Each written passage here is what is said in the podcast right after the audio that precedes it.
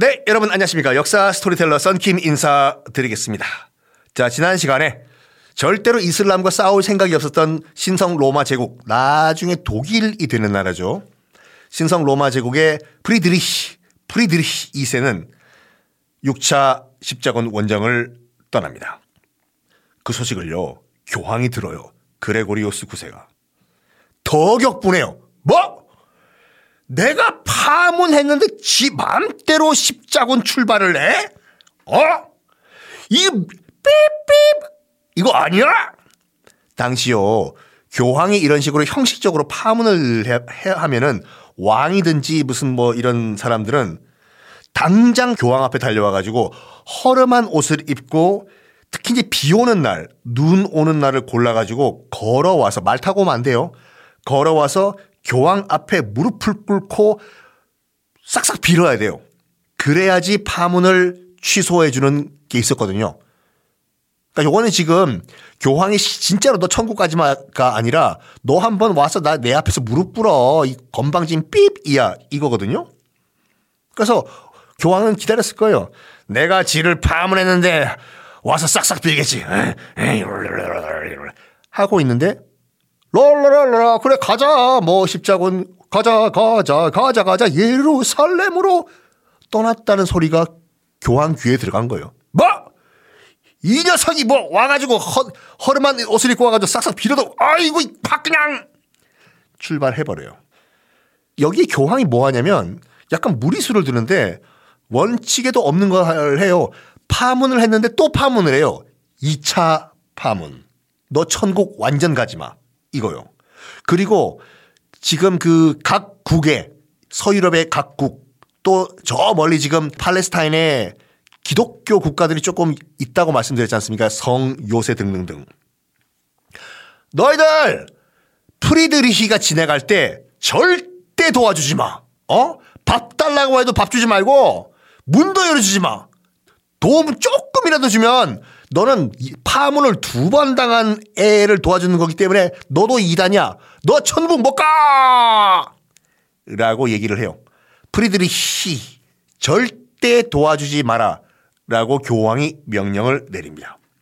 그럼에도 불구하고 우리 참 씩씩한 프리드리, 프리드리히, 프리드리히는 롤러랄라 롤랄라 교황이 그러던 말던 나는 신성 로마 제국의 황제 나는 보급이 아주 빵빵하거든. 먹을 거 다 챙겨간다. 랄라랄라라. 해서 팔레스타인에 도착해요. 예루살렘 근처에. 현지에서는 대환영을 합니다.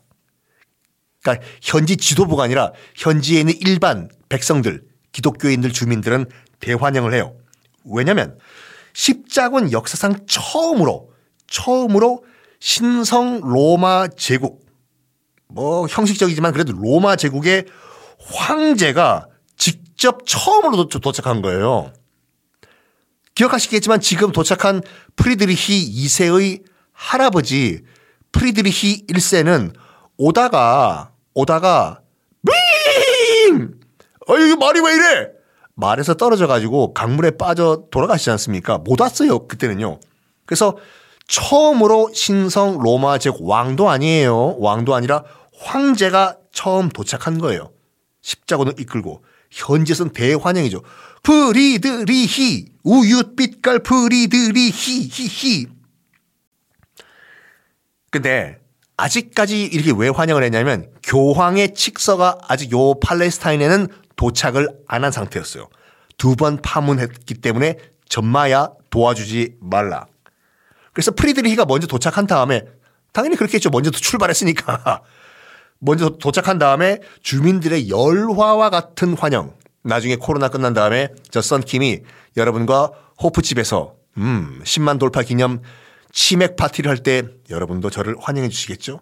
그 열화와 같은 환영을 받고 있는데 그때 이 교황의 칙서가 도착을 한 거예요. 저기요 잠깐만 교황님께서 뭐 편지 보내셨는데요? 그래? 무슨 편지 한번 열어봐. 이건 제가 자체적으로 지금 sound effect를 넣은 거예요.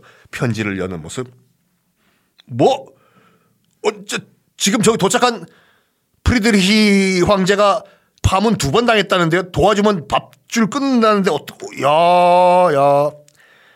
근데 분위기가 프리드리히 쪽으로 돌아가요. 물론 현지에 있던 뭐 주교라든지 교회 지도부는 당연히 교황의 말을 듣는데 일반 백성들, 시민들은 해도 너무하는 거 아니야, 교황이. 이런 생각을 갖게 돼요. 아니, 해도 너무하는 거 아니야? 아니, 고생 고생 해가지고 독일에서 여기 지금 어, 예루살렘 근처까지 왔는데, 아, 교황이란 인간이 도와주지는 못한 망정 뭐 밥도 주지 말라고? 야, 진짜 매정하다. 어? 예수님도 안 그랬을 걸 살아 계셨으면, 어? 이래요. 어쨌든 지금 약간 뭐라 그 논란이 벌어진 상태예요. 그 당시에 있던 그 뭐 지도부라든지 교회 지도자들, 현지, 현지에 있던 예루살렘 근처에 있는 지도자들은 당연히 야, 교황 말은 들어야 되지 않냐. 제 밥 주지 마. 근데 일반 백성들은 아이고 그거 너무한 거 아니요? 밥은 줘야 되는 거 아니야? 이런 상황에서 프리드리히는 뭐 별 생각이 없어요. 왜냐면 보급을 빵빵하게 갖고 왔거든. 뭐 그러든가 말든가 나는 내 밥 갖고 왔거든 도시락 싸왔기 때문에 뭐 밥 안 줘도 돼요. 이런데 도착을 했는데 어, 이 프리드리히 2세가 예루살렘 근처에다 텐트 쳐놓고 싸울 생각을 하네요. 이슬람 군들과 계속 기다려요. 계속 기다리면서 뭘 하냐면 당시 그 동네의 짱이었던 알카밀, 알카밀에게 계속 사신을 보내면서 협상을 타진합니다. 왜냐? 여기까지 와가지고 왜 피 흘리고 싸워야 되냐고, 어? 협상해가지고 피 안 흘리고 좋게 좋게 평화협정 맺으면 되는 거 아니냐? 라고 생각을 해요. 그래서 계속 알카밀에게 사신을 보내거든요. 프리드리히가. 저기 알카밀 저기 우리 싸우지 말고 대충 우리 뭐 평화적으로 좀 합의 좀 봅시다. 여기에 알카밀도 응합니다. 그래? 지금 뭐 신성 로마 제국 황제 프리드리가 왔는데 뭐 안 싸우고 나와 뭐 평화 협정을 맺겠다 이거지? 뭐 나쁘지 않아. 나쁘지 않아. 이게 왜 그러냐면 알카밀도 그럴 수밖에 없는 게 생각해 봐요. 지금 아슬아슬하게 구테타를 정리했지만 언제 또 제2의 제3의 구트타가 일어날지 모르는 상황이거든요. 권력 기반은 굉장히 아슬아슬 위태위태한 상황인데 또 전쟁을 치르긴 지도 부담이 됐어요. 알카밀도. 근데 마침 그때 저기 십자군 지도부가 협상하자니까 나쁠 거 없거든. 협상 콜. 그래가지고 3개월 동안 알카밀과 프리드리히가 평화 협상을 합니다. 해보니까 말 통하거든요. 알카밀이. 그래서 기록을 보면 프리드리히가 알카밀 보고 뭐라고 말을 했냐면 말이 통하는 이교도다 라는 말을 해요. 말이 통하는 이교도다.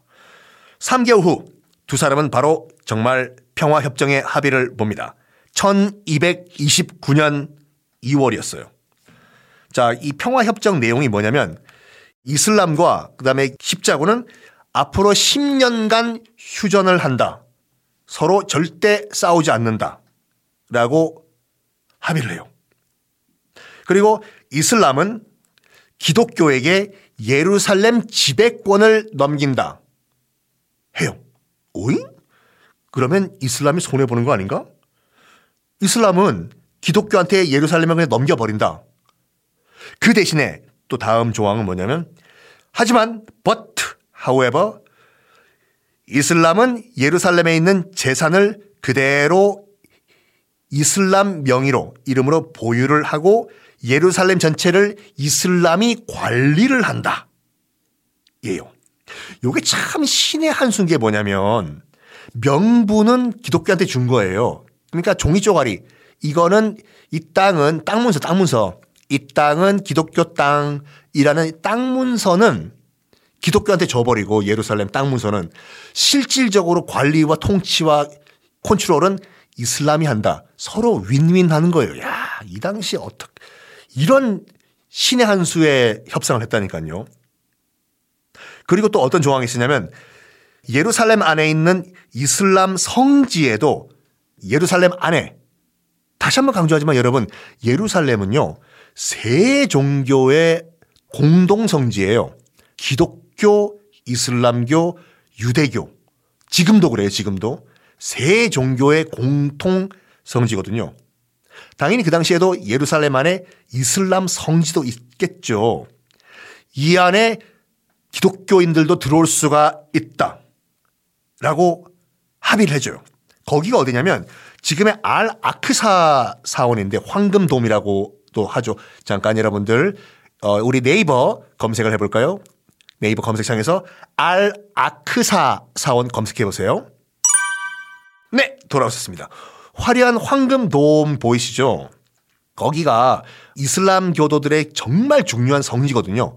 예전에 이슬람교를 이제 만든 모하메드가 하늘로 올라가서 승천을 해가지고 알라신을 만나고 내려왔다. 그 승천한 장소, 뭐 그들에 따르면 승천한 장소가 거기에요. 그 자리에다가 그 알 아크사 사원이라는 걸 만들었거든요. 이슬람교의 거의 메카 다음으로 중요한 성지인데 참 아이러니컬한 게 그 자리가 알 아크사 사원이 있는 자리가 또 기독교 성지이기도 해요. 왜냐? 그 돔 바로 옆 이 어떤 곳이냐면 예전에 소년 시절의 예수 그리스도가 유대교 사제들과 논쟁을 벌인 또 장소예요. 거기도 기독교 성지이기 때문에 들어가고 싶겠죠. 그러니까 기독교인들도 이걸 허용해 준 거예요. 나 알 카밀은 기독교인들이 우리 저기 알 아크사 사원 어, 우리 이슬람 성지에 들어온다고 하면 들어올 수 있게 허용을 한다. 해요. 자, 또 다른 합의사항이 있는데 어떤 합의사항이 있었을까요? 다음 시간에 또 공개하겠습니다.